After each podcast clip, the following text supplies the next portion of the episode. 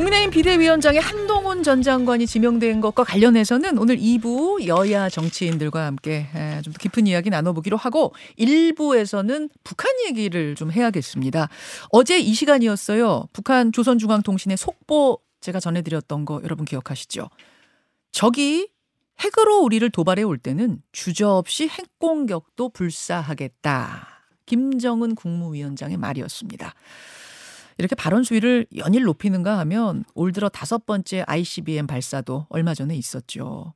더불어 딸 김주의 띄우기에도 힘을 쏟고 있습니다. 자, 이 상황을 어떻게 읽어야 할까요? 이분의 시각이 궁금합니다. 국민의힘 태영호 의원 어서 오십시오. 네, 안녕하세요. 17일에는 단거리 탄도미사일 발사를 하더니 음. 18일에는 대륙간 탄도미사일 ICBM 올 들어서 다섯 번째 발사했습니다. 이게 한 발 발사하는데 수백억 든다고 제가 들었거든요. 네, 맞죠? 네. 근데 북한 입장에서 상당히 무리한 이런 ICBM 음. 발사를 올 들어서 이례적으로 이렇게 많이 하는 이유 뭐라고 보십니까? 음. 두 가지 점을 우리가 좀 주의 깊게 봐야 된다고 생각합니다. 예. 첫 번째는요. 올해 하반년에 북한과 러시아 사이의 무리, 무기 거래가 본격화되고 맞물리면서 예. 북한의 탄도 미사일 기술 진전이 급상승합니다. 음. 그래서 얼마 전에 어, 정찰 위성도 궤도에 진입시켰고 맞아요. 또 이번에 ICBM 화성 18 이것도 일단 고도 진입에는 성공했습니다. 네. 그런데 문제는 뭐냐면 이게 고체 연료 기반 엔진이에요. 근데 6,000km 이상 올라가지 않았습니까? 음흠. 이거는 뭔가면 올해 하반년에 북한이 외부 세계에 보여줄 수 있는 음. 그런 가시적인 기술을 얻었다라는 게 첫 번째고 고체 연료 바로 거기가 포인트죠. 그렇죠. 네. 네. 액체가 아니라 고체 연료 그냥 네. 넣어서 바로 쏠 수 있는. 네. 그다음에 두 번째로 우리가 주목해 볼 거는 핵에는 핵으로라고 지금 미국을 들이받고 있습니다. 계속 음. 종조준에서 이건 뭔가면 지금 현재 미국에서 시작되고 있는 대선 상황을 지금 들여다보고 있는 겁니다. 아. 네. 근데 지금요. 어 트럼프 대선 캠프 쪽에서 계속 나오고 있는 이야기가 뭔가면 예. 트럼프가 재선에 성공하는 경우 음. 북한과 핵 군축 협상을 해서 미국에 대한 위협을 덜어내고 미국은 중국에 대한 견제에 집중해야 된다. 음. 이게 지금 외신에서 계속 나오고 있습니다. 아. 그러면 김정은으로서는 트럼프 재선이 또 하나의 기회가 될 수 있거든요. 그러네요. 그래서 이 대선 기간에 도발 수위를 높여가지고 음. 향후 핵 군축 협상으로 몰아가기 위한 음. 고지를 지금부터 선점하자. 그러면 핵을 가지고 계속 들이받는다 이런 전략을 지금 쓰고 있습니다. 그럼 이 수위 발언 수위를 높이는 거라든지 ICBM 계속 발사하는 거라든지 이런 게 다 어떻게 보면은 어떻게 보면 돌고 돌아서 트럼프 대선을 도와주는 셈일 수도 있네요. 그렇죠. 그러니까 지금 트럼프가 그렇게 지금 이야기하지 않습니까? 결국 어 바이든 대통령이 하나도 풀지 못했다. 그러나 음. 자기가 대선이 되면 예. 김정은과 좋은 관계가 있으니 어. 풀겠다. 그런데 이게 풀겠다는 게 미국식으로 풀겠다는 게 아니라 예, 예. 결국은 이제는 북한의 핵 보유국 지위를 인정할 수밖에 없지 않은 이런 방향으로 지금 가닥을 잡거든요. 아 트럼프가요? 대, 그렇죠. 음. 그래서 이게 대단히 위험한 상황입니다. 얼마 전에도 뭐 동결대 제재를 풀어야 된다라고 말했다가 후에 아 난 그런 말 한 것 없다 이렇게 뭐 본인이 부인하기도 했지만 음. 결국은 뭐냐면 그 트럼프 쪽에서 이런 말 발언이 나오고 외신들은 지금 이 점을 주목하고 있는 겁니다.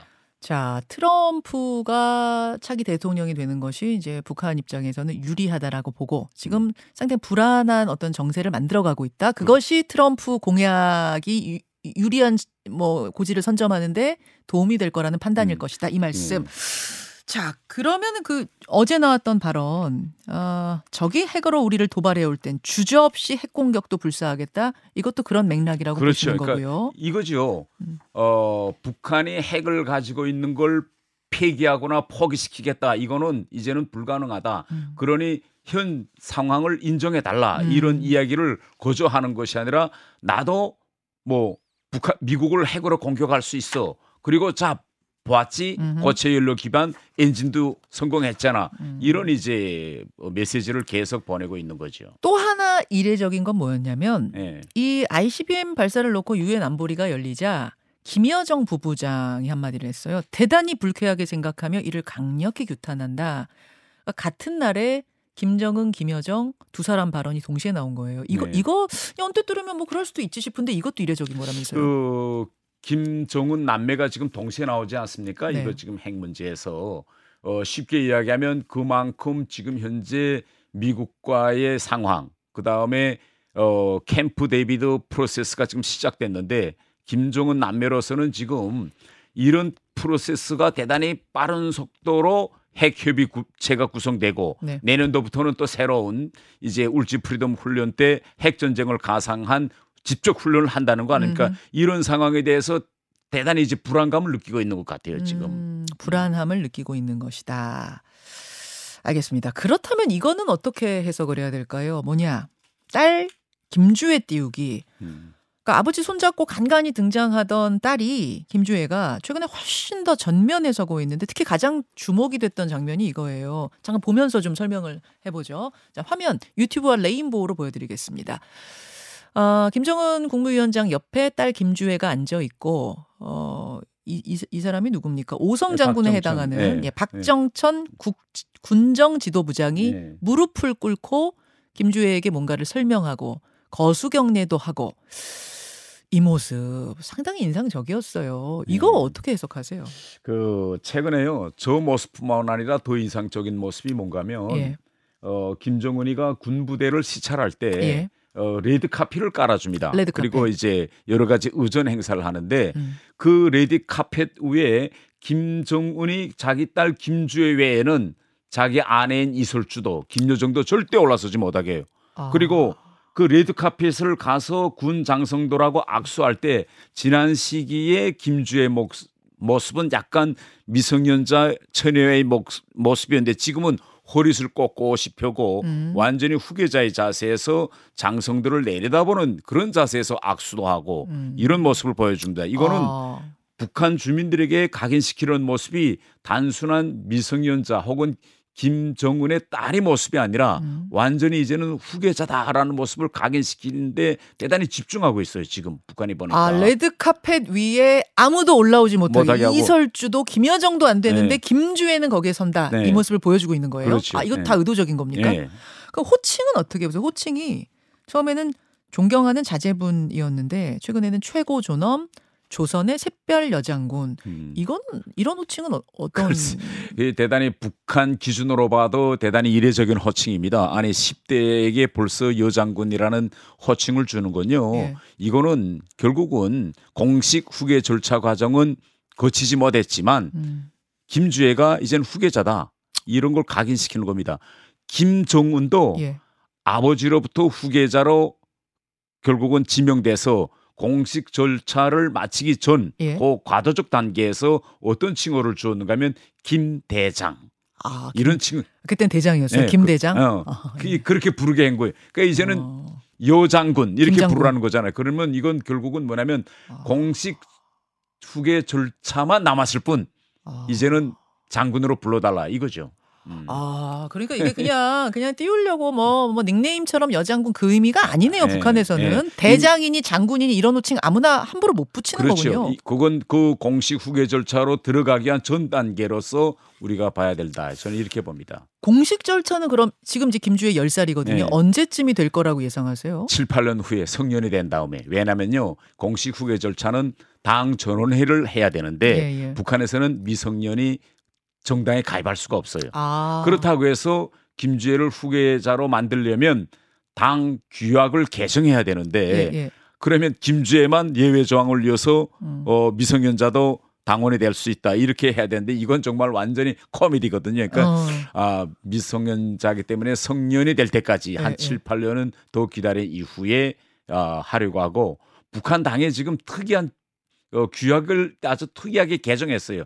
일 비서직을 내왔거든요. 일 비서직이 네. 뭡니까? 그러니까 김정은이가 청비서지요. 네, 네. 그 밑에 어 청비서와 일반 당 중앙위원회 비서들 사이에 일비서가 있다고 당 규약에 있는데 제1비서. 네, 음, 제1. 비서 예. 그런데 2년이 되도록 그 자리를 공석으로 내놓고 있습니다. 어, 예, 예. 공석. 공석이에요? 네, 왜냐하면 그 1비서 자리에 누가 들어가는가에 따라 2인자잖아요. 그렇죠. 근데 2인자가 없이 공석으로 내놓고 옆에서는 미성년자 김주혜를 여장군이라고 그러잖아. 그러면 아. 결국은 이겁니다. 자, 1비서직 후계자 자리에 아. 딸이 성년이 되면 들어갈 거야. 어. 그래서 2년 동안 지금 비워놓고 있어요.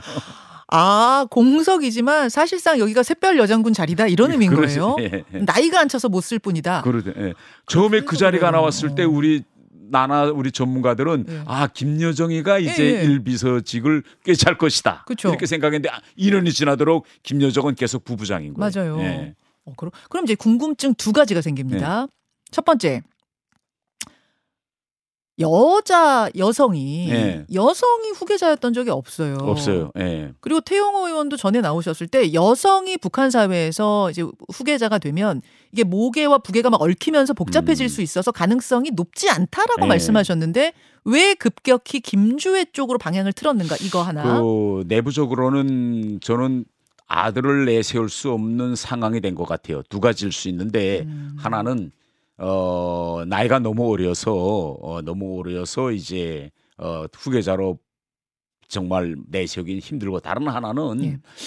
좀 후계자로 내세우기에는 좀 여러 가지 부실한 측면이 있어서 그러지 않느냐. 그래서 아. 지금 김주혜를 내세우고 있는 거는 어쩔 수 없는 그런 이제 상황이 되었기 때문에 아. 할수 없이 김주혜로 가고 있다 이런 상황인 것 같습니다. 아, 할 수 없이 상황이 아닐까. 그러니까 그렇지 않다면은 남성이 당연히- 아닌 여성일. 가능성은 예. 상당히 낮, 낮다는 예. 말씀이세요. 많은 음. 사람들이 저한테 김정은에게 아들이 있느냐 없느냐 계속 지금 예. 물어보거든요. 그런데 제가 한국으로 올 때까지만 해도 그게 2016년이었는데 네. 아들이 있다는 말은 한 번도 못 들어봤어요. 아, 그래요? 네. 그럼 아예 없을 가능성도 있다 보시는 거 아니면 아들이 있으나 지금 내세우지 않는 정도로 아, 아들이 있으나 김주혜보다 어릴 수가 있고 예. 아니면 혹은 그 어떤 좀 어, 내세우기에는 미흡한 점이 있지 않을까 예, 이런 아. 저는 점을 보고 있습니다. 그러니까 이, 그 그러니까 대외적으로 있다는 얘기가 막 공경원하게 들리지 않을 정도로 좀 감추어진 예. 속에 있을 것이다. 그럼 그 이유가 있지 않겠냐 그 예, 말씀이신 그거죠. 예. 거예요. 할 수 없이 김주혜로 갈 수밖에 없는 이런 상황인 것 같습니다. 두 번째 궁금한 것은 말씀하셨다시피 성년이 돼야 네. 돼야 뭐 제1부장 자리든 뭐든 뭐 뭐든 주는 건데 7, 8년이나 남겨둔 10살밖에 안 된 후계자를 왜 이렇게 띄우는 건가? 김정은 지금 나이 예. 이설주 작전인 것 같아요. 그게 무슨 말씀이세요? 예.